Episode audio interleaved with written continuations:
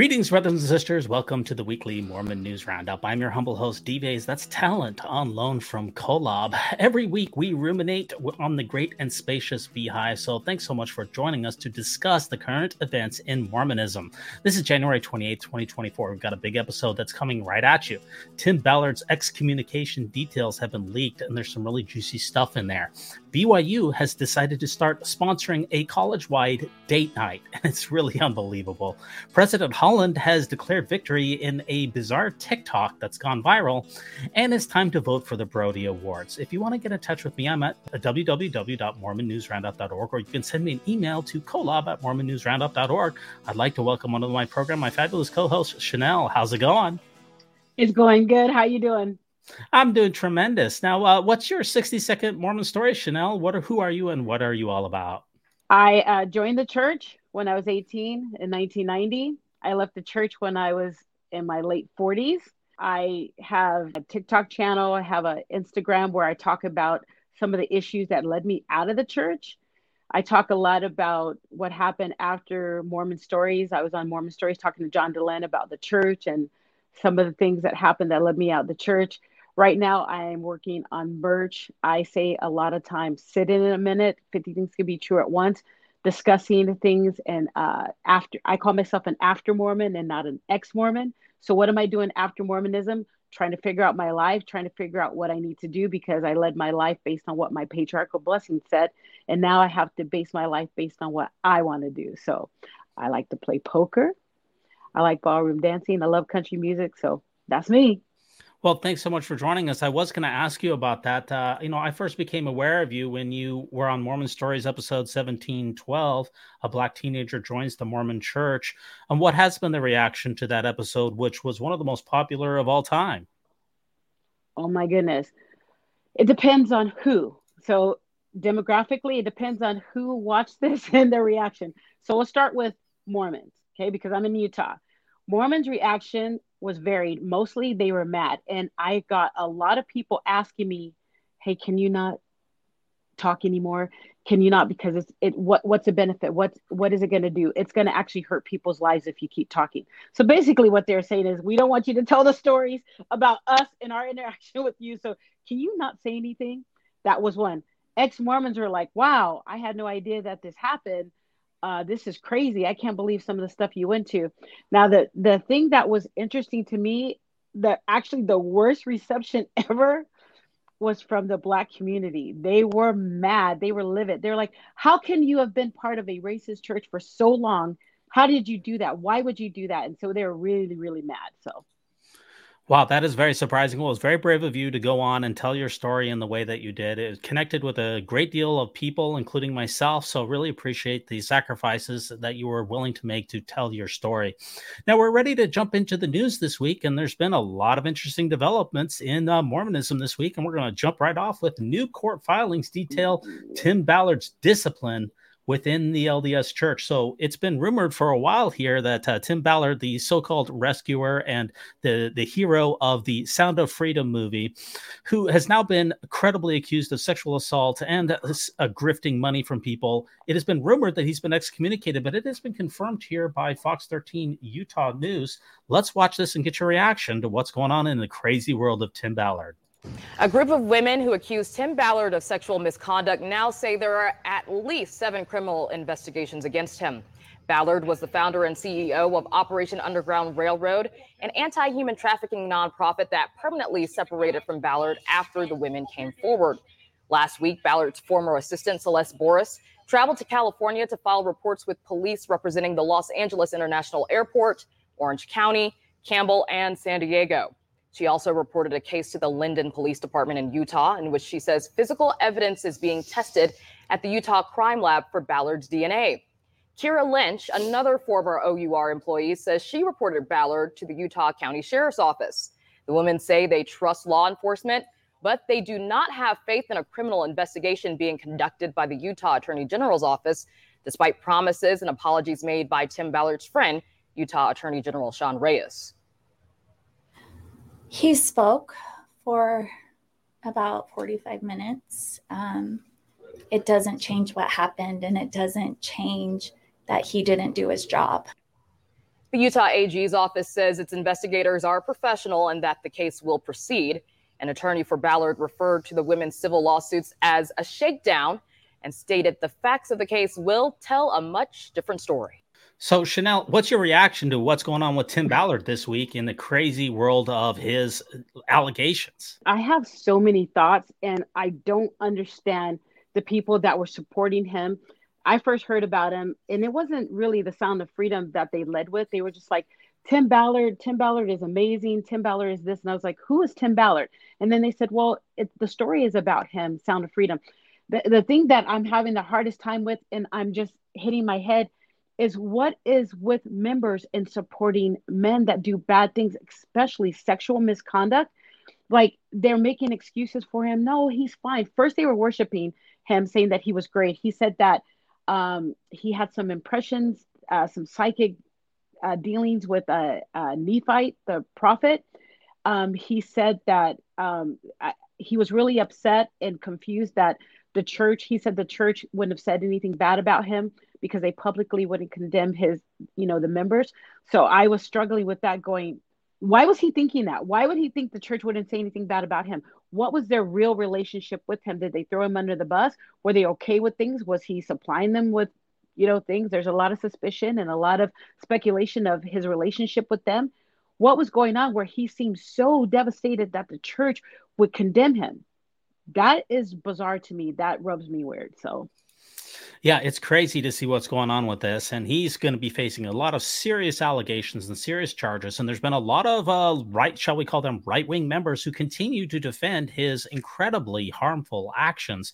And we got to see a little bit behind the scenes what happened with his disciplinary court, according to actually, it's now called a membership council. But according to this article, in fact, the church denounced him back on September 15, 2023. And at that same time, Tim Ballard reached out to his local bishop Bishop Les Eldridge, who supplied Tim Ballard with a handwritten letter on September 17th saying, Tim, you're in good standing. Don't worry about it. I don't know what's going on with the church headquarters, but you're good to go, buddy. And then right after that, the bishop rescinded the letter. So so the church, this is crazy. The church released a statement to the world saying that Tim Ballard is a reprehensible person and that we disavow him. So Tim reaches out to his bishop and says, "Hey, can can I get a letter from you letting everybody in the world know that I'm in good standing in the church?" And the bishop goes, "Sure, yeah, here's the letter." And then apparently the bishop got some uh, information from the higher ups that said, "No, you shouldn't have done that." So the bishop tried to rescind his letter. It's amazing how what happens to people in the church. One minute you're in good standing, the next minute the rug is pulled right out from under you. Uh, church leaders are supposed to have this revelation that's so incredible and this discernment that is just untouched. Yet y'all didn't know that he was a naughty boy. That that is just so weird. It that's my last thoughts is just with the discernment, and I don't understand why they are always defending predators. Like look through the history, they're defending predators, but anybody else, I mean, even the shirt that I'm that I'm wearing, you know, just stuff that I'm wearing, they condemn I mean, they recently just told a, a girl uh, from church she showed up to a farewell that she needed to cover up because of her shorts. But Tim Ballard, this man can do whatever he wants, and he's a man of God, and he's just a human for making mistakes. Everybody else is evil, but not him. And now it's just weird. People are fighting with each other about him. What's so special about Tim Ballard that makes people fight for him when he's doing predatory things? It's weird. That's an excellent question, and this is not the only prominent Latter Day Saint this week has found his or his way into legal troubles, and that's Jodi Hildebrandt is also back in the news. This was that incredible so-called life coach who was involved with a number of horrific allegations uh, last summer. And today we've got a new filing regarding Jodi Hildebrandt's side of things, asking for her upcoming hearing a review hearing to be closed off to the public, therefore closed to us, members of the media. Mm-hmm. So she's expected back in court on February 1st. This hearing is to look over a temporary restraining order that's served by actually Ruby's husband, Kevin Franke, the father of those children who were abused by both women. That restraining order would prevent Jodi from disposing her property or finances until a judge rules on the restitution for the Franke kids. Uh, Jodi's attorneys argue that her finances shouldn't be public. And this comes after a report on Jodi's home that we put out. Obviously, was put up on the market towards the beginning of the year. And can we talk about this house? Sure. It, just really quickly, it's valued over uh, $5 million, at least the asking Look price. at this house, you guys. Like, really? It just shows you how much money she was rolling in. So many thoughts because members, they gave this woman their money. And and on one sense, we love Tim Ballard. We love Tim Ballard because he saved the kids. And then you have this weirdo hurting the kids, and you're listening to her advice on how to hurt them. And you know what? I think about it. 2012, there was a friend of mine that was really, really just very staunch uh, LDS person, told me uh, what to do to my 12 year old. I mean, uh, 2012 to do. Yeah, I think she was 13 then. Uh, my daughter my daughter i was having issues with my daughter come to find out that she was uh, diagnosed with asperger's and i didn't know at the time but she told me okay this is what you need to do. You need to strip her room uh, take everything out no dressers no clothing give her one outfit uh, just uh, one bed no, no fancy bedding take everything out of her room so she can earn it back. And then it was even a joke about okay so this is what you need to do also. And i'm serious chanel this is what you need to do. You need to dress her in orange and then on her uh, jumpsuit put her birth date. And that birth date would be like her her number of her being a what do you call it? A, a, an inmate. And i'm wondering if they got that from her because it sounded like some of the stuff that she does. So i'm really conflicted. You love tim ballard because he saved the children and you love hildebrandt and she was hurting the children. I don't get it you know, there's amazing to see how much child abuse is taking place, unfortunately, from high profile members every single week. And, you know, the church did release a statement on Tim Ballard, which was somewhat of a vague statement, but the church, and to my knowledge, has not released any statement about Jodi Hildebrandt, about Ruby Franke, and about a number of these other individuals. It's amazing to see who gets a church statement around here and who doesn't. I wonder why. So there is a news article that just got my attention and resonated with me so much, and it was Carlene Frazier. And the title really got my attention when she says, I'm the collateral damage of Mormonism, Mormon racism and homophobia.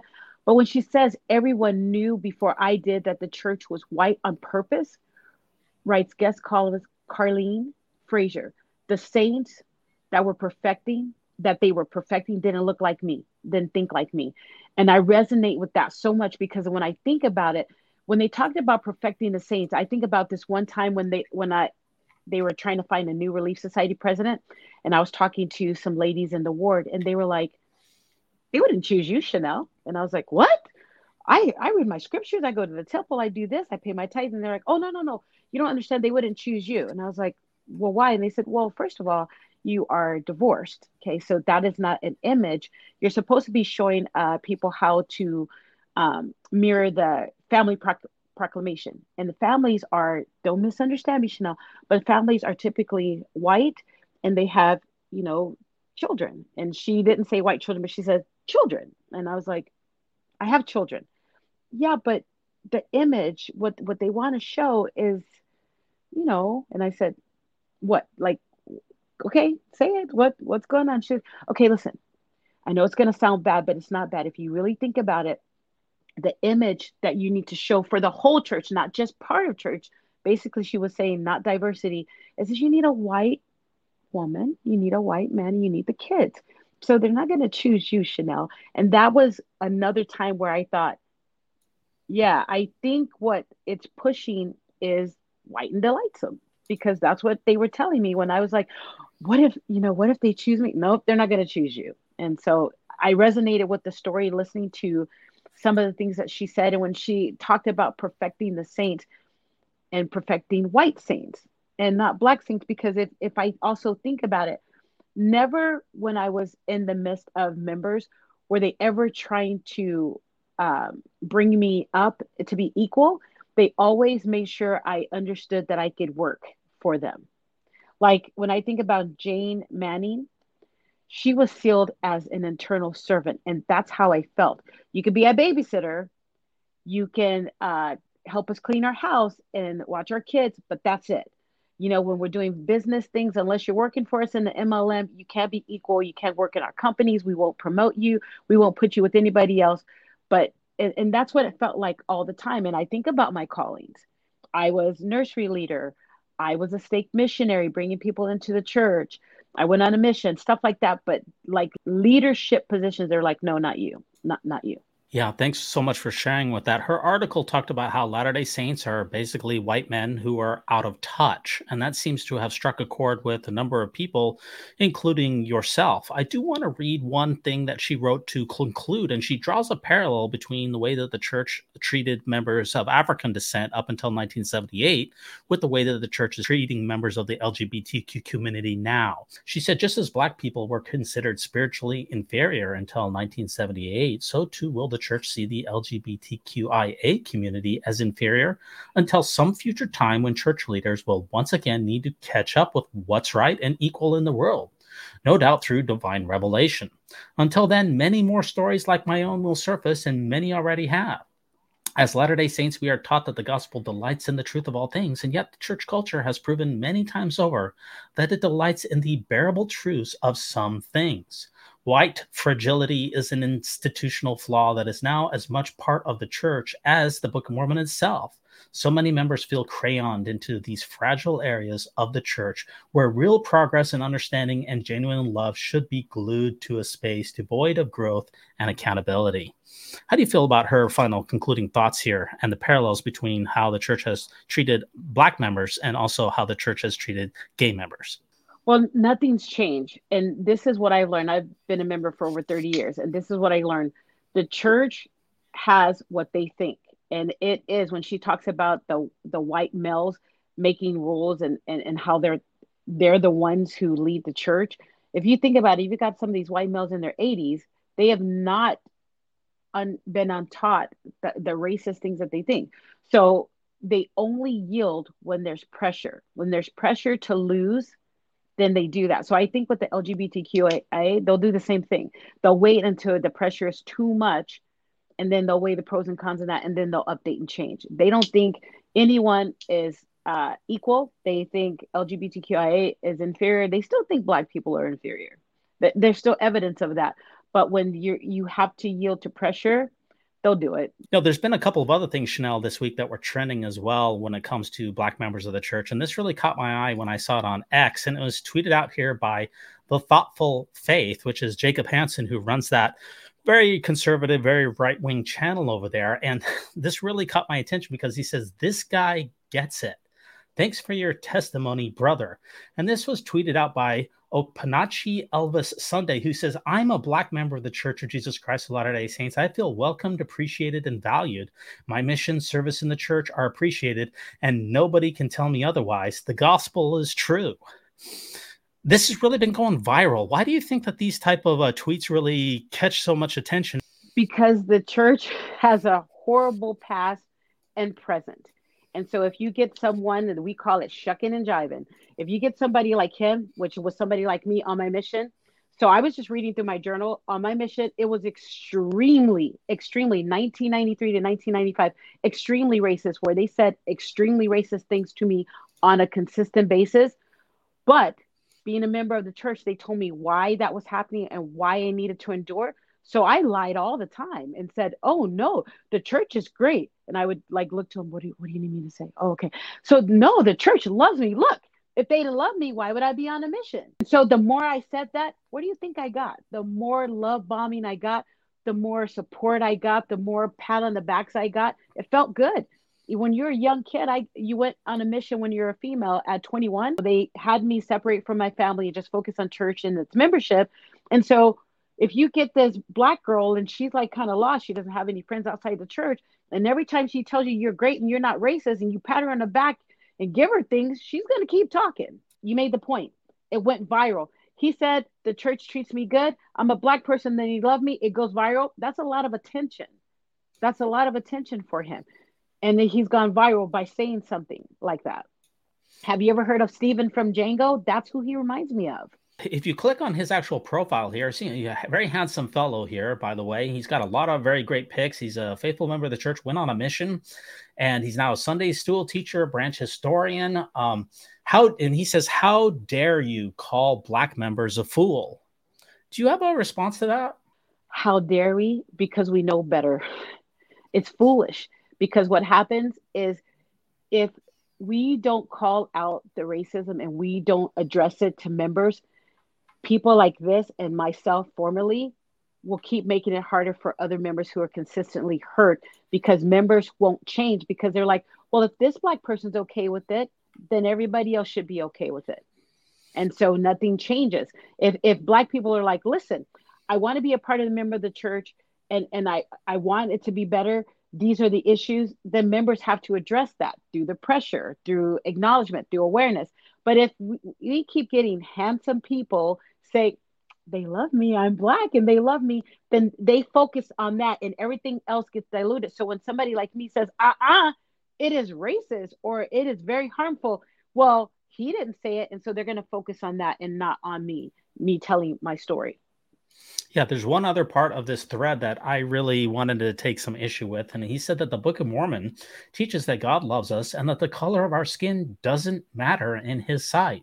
This teaching remains unchanged and supported by the testimonies of other faithful brethren and sisters of the church.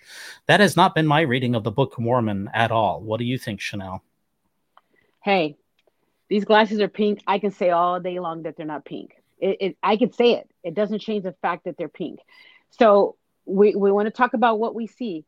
The Book of Mormon, uh, Pearl of Great Price, even words from the prophets have all said no, that Black people are inferior. When I joined the church, Bruce McConkie's book, that was doctrine. That's what people were teaching me from. They weren't teaching me just from the Book of Mormon.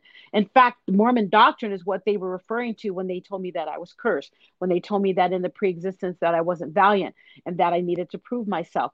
Everything that was taught to me came from a prophet and came from the Book of Mormon. It, it, it's there. It's not like uh, it says something and then we interpret it any way that we want. It blatantly said a skin of blackness. It blatantly said that they were cursed because of uh, Cain, uh, I mean, Ham and Egyptus and all of this stuff. These were things that Joseph Smith translated. Brigham Young hopped on it and ran with it. Other prophets throughout time, especially at BYU, there's letters written to um, Nelson Lowry, um, I think it was 1960 something. Things were written to him from the first presidency that they signed saying, um, you understand that this is doctrine. And it's always been that from the beginning of time that Black people are cursed, that Black people are this and that. And we needed to, to do that. Like we need to honor the teachings of God. We need to honor the prophet's words. So for him to say that, the glasses are pink. Doesn't matter what you can say they're black all you want. They're not black, they're pink and if we want to if we want to focus on falsehoods that's fine but it's not true it looks from his Twitter postings or his ex postings that he went on a mission to Africa. And that's one of the issues that I also have as well is that, you know, the church is having a significant amount of growth in Africa. And the question is, is he teaching when he was on a mission the history of the church and its uh, racist, racist past and even the continuance of its racist practices that are in the doctrines of the church, in the standard works of the church? Was he teaching that to African converts that he was teaching in the mission field? And a lot of anecdotal evidence that we have is that no, they're, they're not being taught the history of the church. So when he's tweeting out and says that, you know, there's never been any racism in the Book of Mormon, there's never been any racism in the church, and I'm a proud member, don't call me a fool, that just doesn't seem to conform with a lot of lived realities of people who are in the space.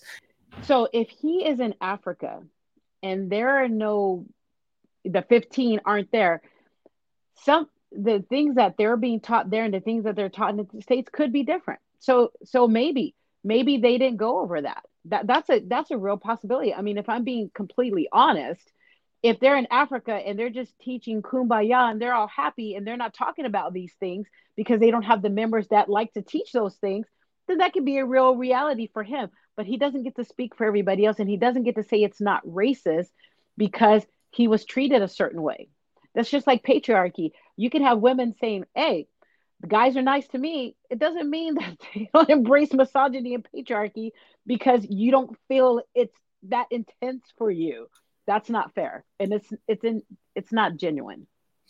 You know, there's been a lot of race issues in just this week, uh, and I couldn't believe what I saw this when I scrolled across this in the ex-Mormon Reddit. Here, this is somebody who's claiming here, Channel. This is unbelievable. Here, they're strolling around an LDS meeting house in Harlem, New York Okay. Now this unconfirmed, you know, Reddit, you, you can't believe everything you see on Reddit, but I don't know. This seems this seems pretty funny here because what we're gonna see him strolling around, we're gonna see some very interesting artwork that he he claims to have seen in an LDS chapel in Harlem, and it really got my attention here.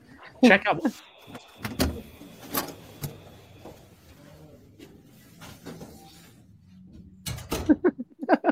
what are we what are we seeing there? We see Snoop Dogg it's it's it basically a, a, a like a, an African American Jesus.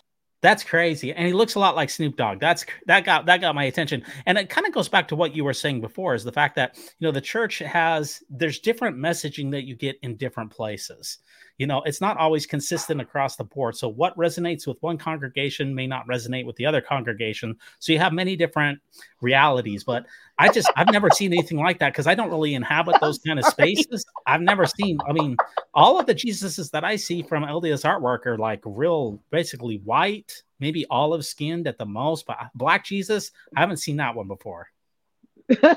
I'm sorry I was just like, oh, Snoop Dogg. yeah, it's, it's pretty funny to see a Snoop Dogg Jesus, you know? Dog Jesus. I can't confirm this one. I don't know if it's true or anything, but uh, I thought that was pretty funny. Funny that Reddit has it out there. Hilarious yeah uh, speaking also we're seeing more stuff in africa you know the church in, in africa is really i guess it just happened to be this week that there's a lot of stuff going on here. And this article from the church news really got my attention. It was that one new stake has been created in angola and 20 stakes have been reorganized from a number of different places. So these are notices of stakes. So it used to be that the church would sometimes according to elder holland and others would be doing double digit stake growth every single mm. week of our lives and you know, a stake now is between say two and three thousand people. And what we're seeing for an entire last quarter here is that only one new stake has been created. And that stake is in Angola, which is, of course, in Africa. All of these other reorganized stakes here, Channel, whenever they reorganize the stake, 95% of the time when they reorganize it, it shrinks. They're they're combining two stakes together, they're combining wards, they're shrinking the total footprint of the church because of Mormon shrinkage. So we have one new stake and 20 reorganized stakes. And these are typically a lot of these are from a lot from North America, uh, Texas, uh, Houston, Brazil, Brazil, St. Louis, Mexico, Brazil, Peru, Pueblo, Colorado, Brazil, Peru. So, what I'm getting from this article here is that the only place of any significance in the entire world, basically in the entire last quarter, where the church saw even the slightest shred of growth was in Angola, in Africa. And all of the rest of the North America, Central America, South America, the Mormon shrinkage here seems to be confirmed. Well, absolutely if you think about it now, um, so there's there's a couple of things happening. I know since I was on Mormon Stories, my inbox is insane. Channel, thank you because I've left the church. And a lot of people are leaving the church, but not really have had their records removed, but they're not going. They actively are not showing up. They are not paying tithing, which is huge. It is shrinking and they are lying that the church is not growing. It, it just isn't. There's too much evidence to say otherwise. And if you think about people say, and also there's a lot of growth in Africa, that tells you two things that the church is growing, and it also tell you we're not racist. No, the heck it doesn't. That's not at all what it says. Um, Africa. So if you have a church, a church with the Mormon history growing in Africa, there is a reason why. If you go to a country where people are in the States and the, the people in the States that are teaching these horrible things are not there. So it's like if if I teach certain things in my home around my children, but then I send half the children to a different house, they don't really know what mom is teaching at home compared to what they think mom is teaching, what they kind of learned what mom was. You know, they might talk to me on the phone. I might say, "Hey, this is what you need to do. You need to clean your room on Tuesdays." Whereas the kids in the house know that I say clean your room every day. That proves nothing. That that doesn't prove anything.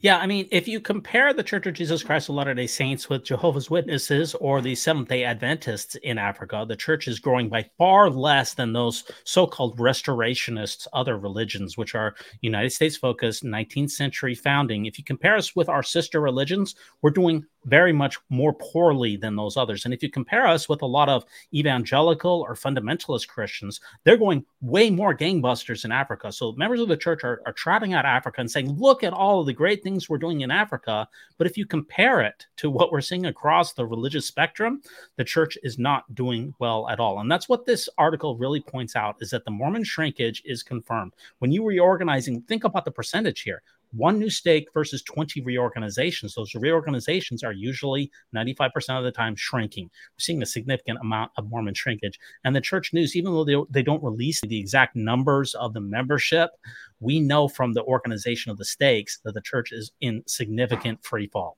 It's huge. Like, it's huge. It's happening, and more people are going to start speaking out because they feel safer especially with things like social media and TikTok. They feel they feel that they have community to walk out as before social media wasn't that great where you didn't know what support you had and you knew once you left you were going to pay. You're going to be alone. Now you have a lot of support. It's happening. It's going to blow up. Yes. Now you can find the Mormon News Roundup. We're on TikTok. We're also on Instagram and we're on X. Let us know your thoughts on what the church is doing in Africa. We'd be very grateful for that. A couple of other things that have really gone viral this week is, you know, with the appointment of Aaron Sherinian uh, as the church's public relations man, you know, he's considered by some folks to be very LGBTQ friendly. And that's ruffled a lot of feathers of the right wing members of the church. So here we have Cardon Ellis on the right, who runs Ward Radio, who's I would say is a very conservative member, and on the left you have Jim Bennett, who's a more progressive member of the church.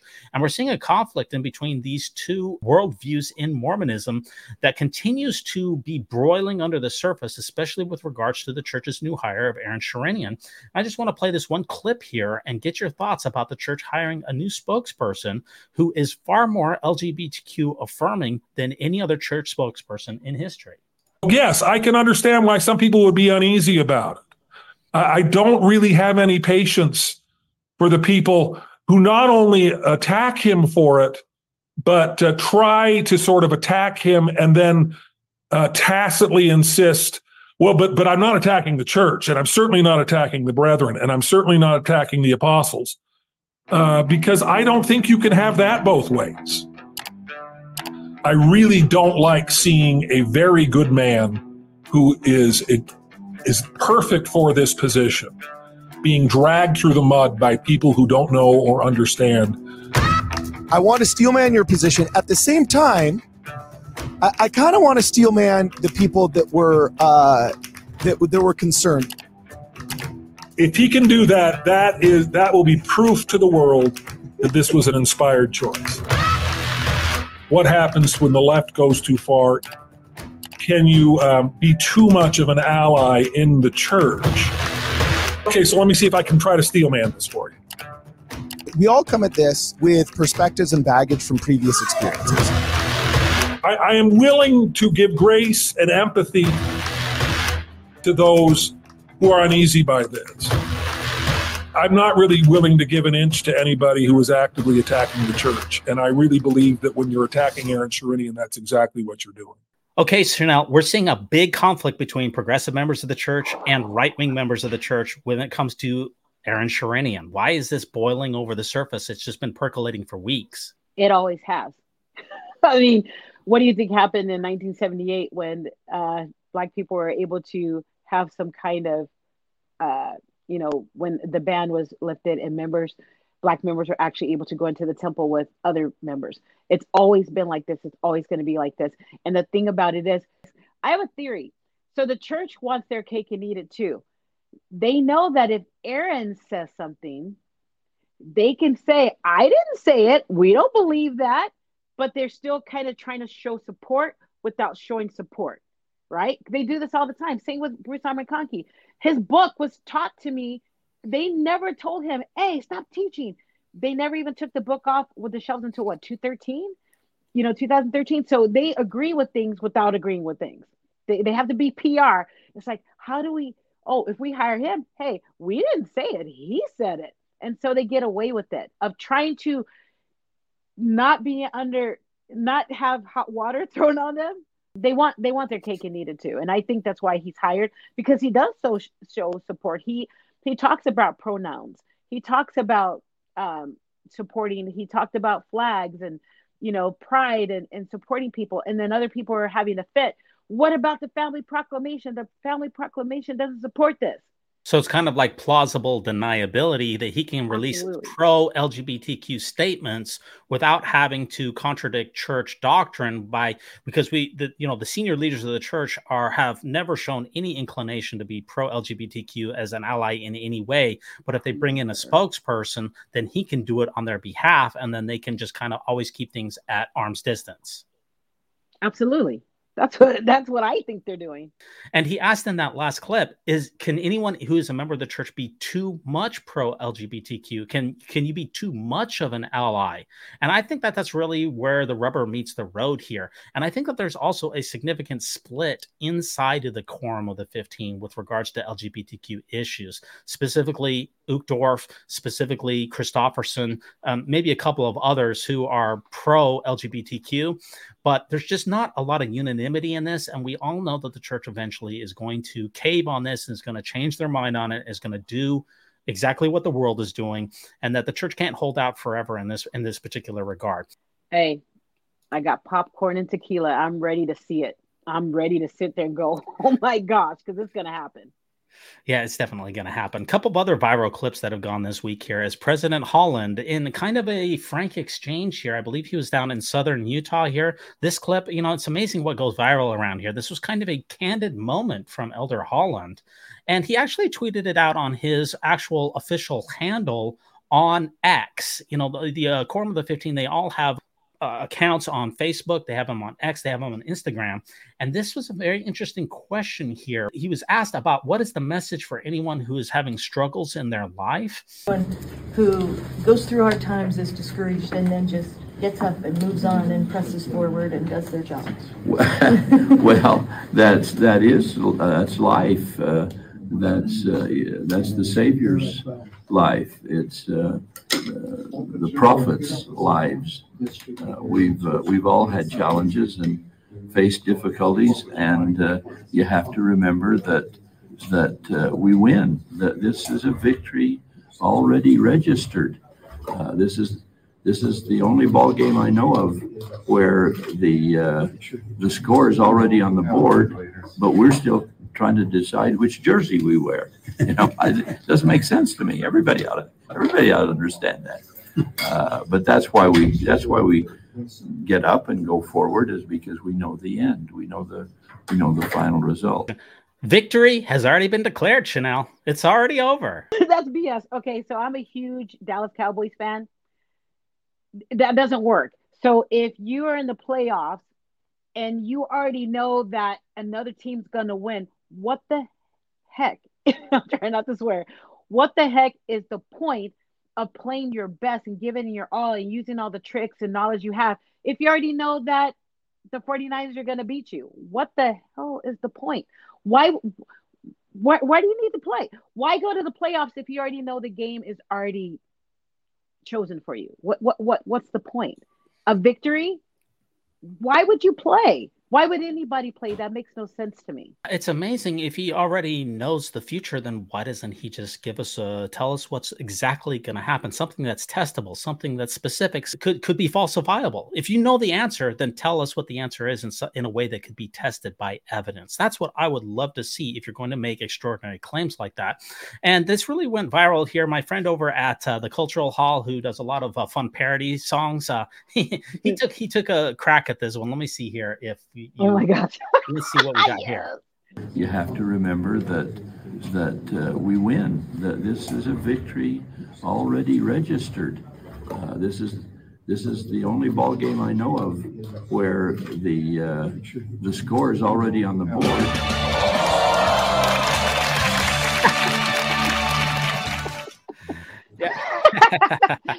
yeah, it's oh, amazing. The victory is already registered on the board. And, and the crazy thing, like we co- already covered, Channel, is that the church, with the reorganization of the stakes, the church is shrinking significantly. How is that a victory when you have less than 1% of people on this church and shrinking are members of the church, but that's the victory that's already on the board?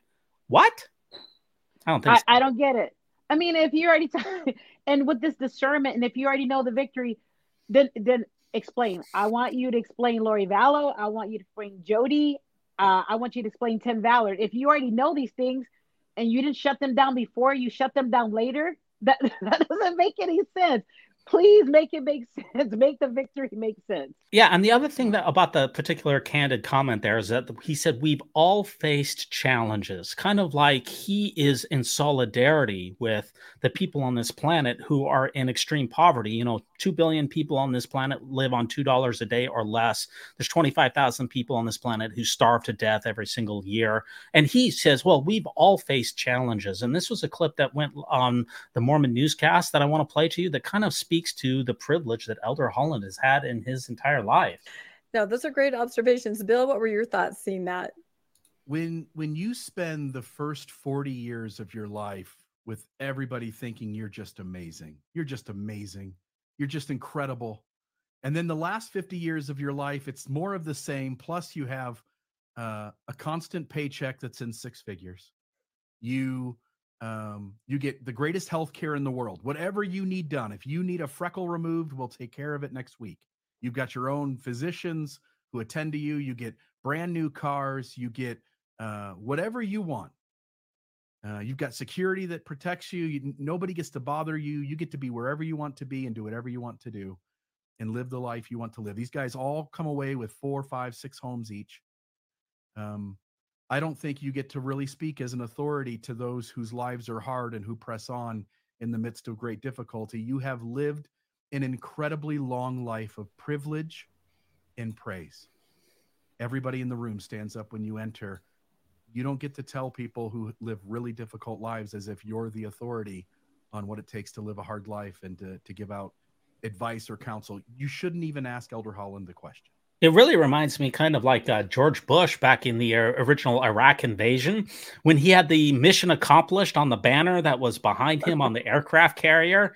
And then we were still in Iraq for like another 10 years after that. But he wanted to declare victory, even though the battle was not yet even remotely close to being accomplished. I mean, victory for who? It definitely wasn't a victory for me and mine. And so to hear him and hear a lot of members just talk from privilege when when I have conversations with them and and the word victory, I have not seen a victory in my membership ever. Like, how do I win when I'm consistently told, well, you're already punished, you're already naughty, you're already this, you just sit down and behave and do as you're told. Where's a victory? I I I don't I don't like that word. Yeah, and is it a victory for gay members of the church right now who are really struggling constantly with the church um, difficult messaging that the church has brought out that's been very harmful? Is it a victory for all those uh, teens who committed suicide, especially in the Moridor, when they were repeatedly told that they were somehow broken or somehow hated by God because of their uh, sexual orientation or trans members of the church or disenfranchised? Is that a victory? Where is the victory here? It's not in the membership in the numbers because that's not growing. It's not in participation rates because those are dropping. The only victory I see is in Ensign Peak stock portfolio reports, which continue to rise. To Mr. Holland, tell me how victory applies to me and my 30 years being a member and everything that was taught to me that's 30 years of my life gone, gone. Uh, that was fraud. I was told that God said that I had to be treated this way and that I chose to be treated this way in the preexistence and that that is what I have to do. Where's the victory in that? Thanks for sharing on that. I really appreciate that. This is also not the only apostle this week that has made the news, and that's Patrick Kearon, the latest apostle here who replaced M. Russell Ballard um, in the Quorum of the 15, he's given a one on one conversation with KSL and a couple of other news outlets. And believe it or not, Channel, it's extremely rare to have even the slightest sit down interview with an apostle because from President Holland back in 2012, when he did the BBC interview and he stepped in everything, they almost oh, never give one on one interviews in even the most friendliest of places. So let's play this clip from Patrick Kearon and see what his thoughts are because this is about the closest that we're going to get to seeing what's in his mind. Deep shock. Those are the words from the newest apostle of the Church of Jesus Christ of Latter day Saints. Elder Patrick Kearon says that was his reaction on December 7th when he was called and still feels that same way today. News specialist Dan Rascon sat down with Elder Kearon for a one on one interview this afternoon. Dan, he's hit the ground running. he really has hit the ground running. You know, he was called on December 7th, and on December 8th, He was at BYU Hawaii speaking at the graduation there. So he's been very busy, but he says the busyness has helped to calm the nerves. Deep shock in relation to the call. Elder Patrick Kearon still feeling the weight of his life changing call. I don't know that there are words that can describe how overwhelming. The newest and youngest apostle of the Church of Jesus Christ of Latter day Saints at 62 years old, a lifetime assignment, much different than his previous calling as a general authority 70. As a general authority 70, you serve until you're 70. And so we were looking forward seven and a half years and thinking, well, where will we be going back to England? Will we stay here? His call came one day before he was to speak at BYU Hawaii's graduation ceremonies. The busyness of that day, he says, helped calm the nerves. He was born in England and raised in the UK and in the Middle East, which has become a place of turmoil and war right now. Love thy neighbor as thyself. If we started just with that, imagine the difference there would be in the world and imagine the, the peace that would follow the calm that would ensue, the healing that would be brought. For those leaving the church or not wanting to be a part of organized religion, he says the answer is still Jesus Christ. Our job is probably to connect them, help them find the stepping stones that connect them with their Father in heaven and Savior. And that means building bridges with people of all faiths and walks of life. We have to be bridge builders, following the example of Jesus Christ. Elder Kearon and his wife have four children. He's one of three apostles that have been born outside the U.S. that are currently serving right now. Channel, is this the biggest softball interview of all time, or what do you think? It's one of them. I mean, when when he says building bridges, uh, how, who? I see burning bridges. There's a lot of bridges being burnt right now. Okay, and when he says that uh, people are having faith crisis or leaving the church and all this, he doesn't really say about them leaving Jesus Christ. He says Jesus Christ is the answer. So if Jesus Christ is the answer, why would it matter if they join the church or not? If Jesus Christ is the answer and that personal relationship was between them and Jesus Christ, what does the church have to do with it? The church is just an organization that teaches you different things about Jesus Christ. Why do you have to join it to be able to be with Jesus Christ. Almost never will they put themselves into a situation where they can take actual questions from people who understand these issues. We're never going to get a question about the SEC fine and the church withholding its, you know, donations from the members and you know uh, obfuscating so many things or its racist history or the problems with the lgbtq community or the lack of transparency or you know the suicide epidemic among uh, gay mormon youth we're never going to get any of these questions. Mm. instead we just get the softball answers where you just tee it up. It's, all, it's not even softball it's really t-ball. You place the ball on there and he just gets all his chances to just hit it out of the park and we never take any we never get very much concrete information out of anyone. The only interview of any substance really from the senior leaders in the last two years that had anything of substance whatsoever was Bishop Waddell on 60 Minutes and then Elder Bednar at the National Press Club briefing. And so in the last two years, we've had two interviews of any sort where we could actually ask reasonable questions to church officials. And this is another in a long line of softball interviews. I wonder where the real Patrick Kearon is. Are you willing to come out and answer the questions that people actually have about church history, about the gospel topics essays, about why so many people are leaving? Are you able to answer those questions, or do you just want to have softball layups all the time? It's always going to be softball. He knows his place. He knows what he can and can't do. You just make the church look good. You give softball answers. You don't answer the real the real questions they couldn't. you know what happened if someone would answer any questions about uh, Black people, if they answered any questions about the LGBTQIA, if they answered any questions about fines or really truly answered these questions, there's no way they're not ready for that. Our next article here, we got two last ones to take us out of here. Is this uh, the Mormon Land podcast, which is one of my favorite podcasts put out by the Salt Lake Tribune with Peggy Fletcher Stack and uh, David Noyce. They put out an episode this week here, uh, Channel, which I listened to and I thought was a really good episode here. And it was an interview with Sam Brunson, a Latter day Saint tax attorney in Chicago. And the title of the podcast was Why Can't Latter day Saint Girls Pass the Sacrament? Did you listen to this podcast? What are your thoughts about um, what's going on with women's issues in the church this week on this podcast? I did listen to it and I I agree. I have I have a lot of questions when it comes to women and girls in the church. You have them do all kinds of things, but you can't have them pass your sacrament. Or I even think about on my mission. So if you have sister missionaries and there's 22 in our whole mission, and there's an issue, I'm gonna have to go talk to my district leader and my zone leader that are male. they they're not gonna understand. So when you think about girls passing the sacrament, why wouldn't they pass the sacrament? That's they don't have to have anything in particular to uh, pass it except for walk up and down and pass it. So what's the problem? And so when you you get the sacrament passed to you, you grab it and pass it down. What's the problem? There's no difference in that. If women can give talks, why can't they pass the sacrament? If they can teach Sunday school to boys and girls, why can't they pass the sacrament? I don't get it. It doesn't make any sense.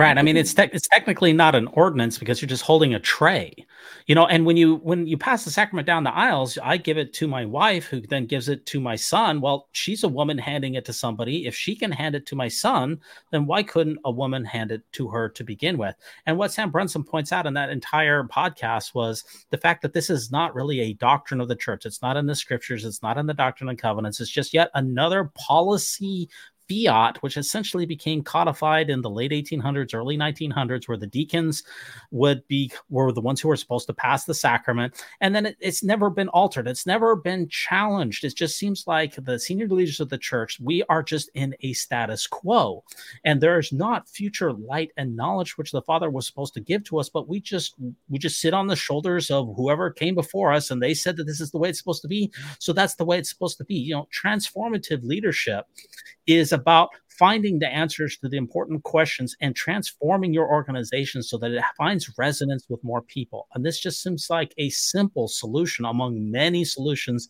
that could be done to empower the women in the church. Any last thoughts on this article here, Channel? They're not going to empower women because they love patriarchy. Patriarchy is an addiction, I think, for them they love it they feel good about it and that is another thing to make sure that they manage patriarchy and highlight patriarchy by not having women do things that have nothing to do with ordinances or need a priesthood to do. So. Our last two articles to take us out of here, Channel, and this really caught my idea eyes from LDS Living, one of my favorite websites out there, and they always curate some of the most amusing LDS articles of the week. This is unbelievable here. Date night here, Channel is coming to church owned schools and institutes. Official church sponsored date night at a college at BYU? Are you kidding me? Cringe, cringe, cringe. Yeah, so this is BYU, Idaho, Hawaii, and Ensign College, and even the Pathways College will they're going to reset the culture of dating in a low stakes, low pressure way, according to the ch- the church commissioner here, Elder Gilbert. And the first date night here is coming up, Channel, on Wednesday, January 31st uh, this is also for Institutes of Religion and BYU's. Another opportunity to try to get young Latter day Saints to pair off and get married. I couldn't believe this when I saw it. To me, can be really careful with this word, but there, there are levels of coercion that is just weird. So they notice that people aren't getting married as much, people don't want to have kids as much. So we need to get involved the church has no business in your bedroom, which they used to try to get involved in that too. They have no business telling you who to date, how to date, and what to do with that. But they did. They were very influential in my first marriage and really got very, very heavily involved in my dating life. A woman, they got very involved in telling me who I needed to date and that I wasn't listening to the spirit. And here they are again saying, okay, well, we're going to get involved and tell you what you need to be doing, how you need to be doing. It's none of their business. It is weird and freaky, creepy, and culty to me. The craziest thing is that this is the quote that made it through. It said low stakes, low pressure. How about no stakes and no pressure? It's he's acknowledging that we're pressuring young persons to get married because he said it was low pressure. He should have been saying there's no pressure involved. Why would we pressure anyone to get married before they're ready to? And it really goes back to the young adult devotional last year with President Oaks and his wife, where they talked at where he bemoaned the low low birth rate of Latter Day Saints, how it's how it's uh, regressing towards the United States mean, and how the marriage age of Latter day Saints is again creeping up. I believe it's uh, approaching 24, 25 now. And he talked about how that is going to ruin the church and that our Heavenly Father is so disappointed if people don't rush out and get married right away. So President Oaks is sitting on the board. He's one of the board of trustees of Brigham Young Universities. And so he says, you know, how can we get more young people to get married before they're really ready? Well, we can pump in these date nights and start having institutional pressure to try to pair people off before they're really ready to go. And you know, I taught I was a student at BYU for a long time. I got a couple of degrees from there. I taught it there for a long time. The last thing that we need at BYU is for more pressure to be put on young persons at all regarding getting married. They need to get married according to their own timetables and according to their own dictates. Mind your business, Oaks. Just mind your business. None of your business. It's none of your business. Absolutely. Now that does take us to our Mormon News Roundup poll of the week, and that does remind me that we release new episodes of the Mormon News Roundup every Sunday night at 9:30 p.m. Eastern Standard Time. If you come over to our live chat, you can interact with us at that time. And it's time to vote for the Brodie Awards. Are you familiar with these, Channel? I'm not. I was recently familiar with them because a friend sent me uh, this information and was telling me about it. Okay, so the Brodie Awards are basically the polls are in. Thanks to everyone who was nominated. I'm really thrilled that so many people are helping keep this tradition alive. The Brodies, it's in honor of Fawn Brodie, who wrote the No Man Knows Our No Man Knows My History, the first definitive biography of Joseph Smith, I believe, in uh, the early 1960s. It's in her honor here. And there's a couple of different categories here. And if you don't mind, Channel, I'd like to uh, get your thoughts on which one of these you want to vote for, and we'll vote in real time and see what people are liking out there as far as LDS uh, podcasting, LDS YouTube sh- uh, YouTube sites, Mormon affiliated blogging. It has every category out there. So let's see what's going on out there and see what you think are the best Mormon sources of information. Because I know you follow this space pretty carefully. So our first choice here is the best LDS interest site blog channel content creator. So our four choices here are the Girls Camp podcast, the CNA podcast, Data Over Dogma podcast, and floodlit.org. Which one of those uh, do you like the most? Well, I don't. I'm not familiar with a lot of them, unfortunately, and now I'm going to get familiar because this is uh, great to know. Uh, but the only one I'm really familiar with is Flood, uh, Floodlit, and uh, Dogma. Um, yeah, Data, Data over Dogma. Dogma. Data, mm-hmm. That's put together by uh, Dan McClellan. Uh, so let's vote for Floodlit. And right now, hey, you are number one. So far, you're one out of one. Not that you have to be along with everybody else, but how about the best LDS YouTube channel? We have Zelph on the Shelf, Exmo Lex, Nemo the Mormon, Jordan and McKay, and the Mormon Civil War. Which one of those do you like the most? Oh, we're gonna have to go with Zelph on the Shelf. Oh, why do you like them so much? Well, because I, have met her. I've met both of them, but I really, um, she is real. Like she is probably the realest person that I've just heard, and she is very knowledgeable. I love her delivery. I love that. I just love her delivery. I love everything about her vibe. I'm I'm obsessed. I am. Speaking of Samantha Shelley, I assume, right? Yes, Samantha yes. Shelley. Yeah, so Nemo the Mormon right now is leading the Brodies, and then Zelph on the Shelf is second. Okay, let's go to the next uh, category here. The best LDS interest TikTok channel. We have Dan McClellan's channel. We have True Crime with Beth Magnick. We have Cultural Hall. We have Post Mormon with Jesse Jensen, and we also have Analyzing Mormonism. Which one of those would you vote for? Ooh, Mormon True Crime, Beth. Oh, I love it. I'm just like, what? Yeah, I she, she's amazing. I love her delivery as well. Yes, and for those of you out in the live chat, go ahead and cast your votes out there as well. Yeah, she is number one, and she's uh, gained she so is? many followers. I believe she has yeah. like 150,000 subscribers now. She's doing um, some oh, amazing work over there. She's oh, pretty good. It.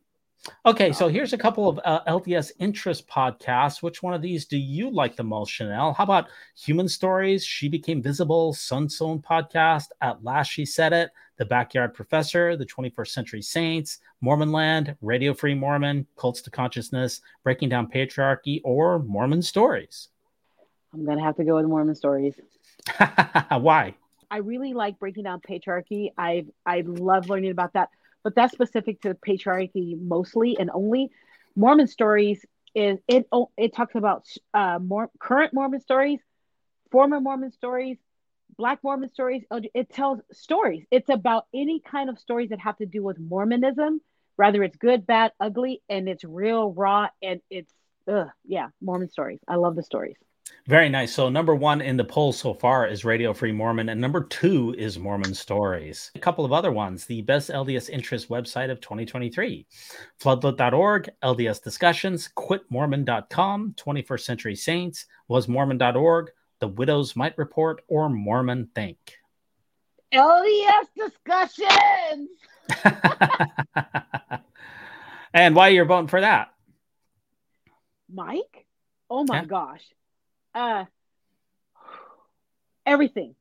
If if you want to have real discussions, you want real knowledge, and you want just oh, I mean every like there's a bullet point, and he, I mean there's a, a heading, and then bullet point, bullet point, bullet point, bullet point. It's just right on, just flawless. I love it. Very nice. My personal vote would have been for the Widow's Mite report, but I definitely appreciate LDS discussions. Couple last categories here to get us take us out is the best LDS interest book of 2023. We have The Path and the Gate, Mormon short story fiction by Andrew Hall and Robert Raleigh, or Convicted the Mormons by Janice Johnson, or Vengeance is Mine, The Mountain Meadows Massacre and its Aftermath by Richard Turley and Barbara Jones Brown, Bad Mormon by Heather Gay, or The Midwife of the Wild Frontier by Melissa Tyler, or finally, The Camper Killings by Johnny Townsend. I do have to admit that I don't know all of these books, that's for sure, but uh, do you have a vote? We gonna do Bad Mormon. Heather cracks me up. she is amazing.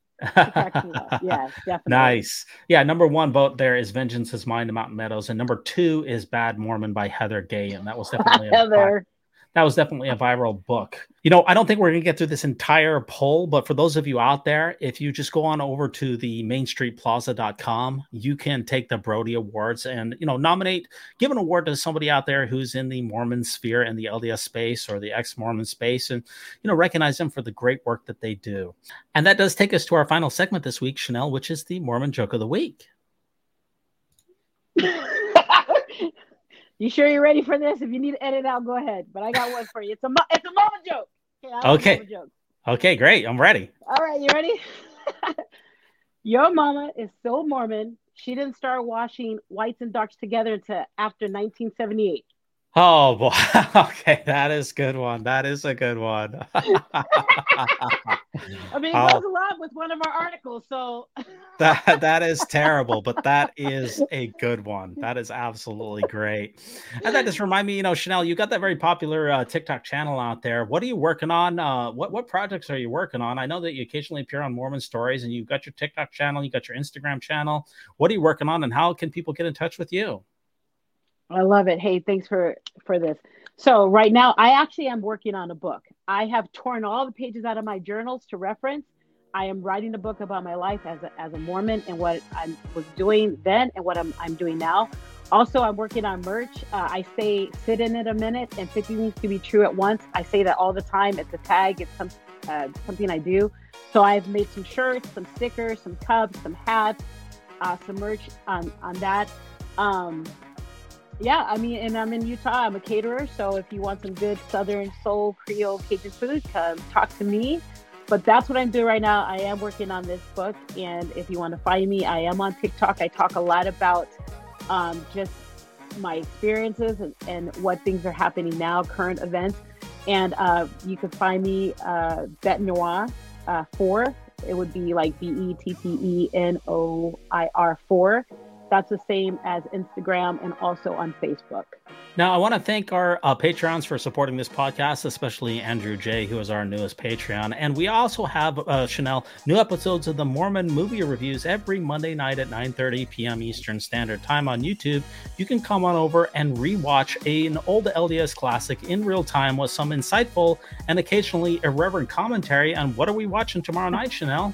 Saturday's Warriors? Yeah, we're watching Saturday's Warrior tomorrow night. It's episode number 108. Uh, join us in the live chat if you want to go down I'm memory. Going to. I can't believe it. yeah, uh, walk down memory lane with us, and uh, we have a great time with these watch parties. It's really good stuff. I want to thank you so much for joining us in the Mormon News Roundup this week. I want to get a shout out to Weird Alma on Bandcamp.com for this episode's music, and Thanks so much for ruminating with me on the great and spacious beehive. And remember, remember, no one held hand can stop this podcast from progressing.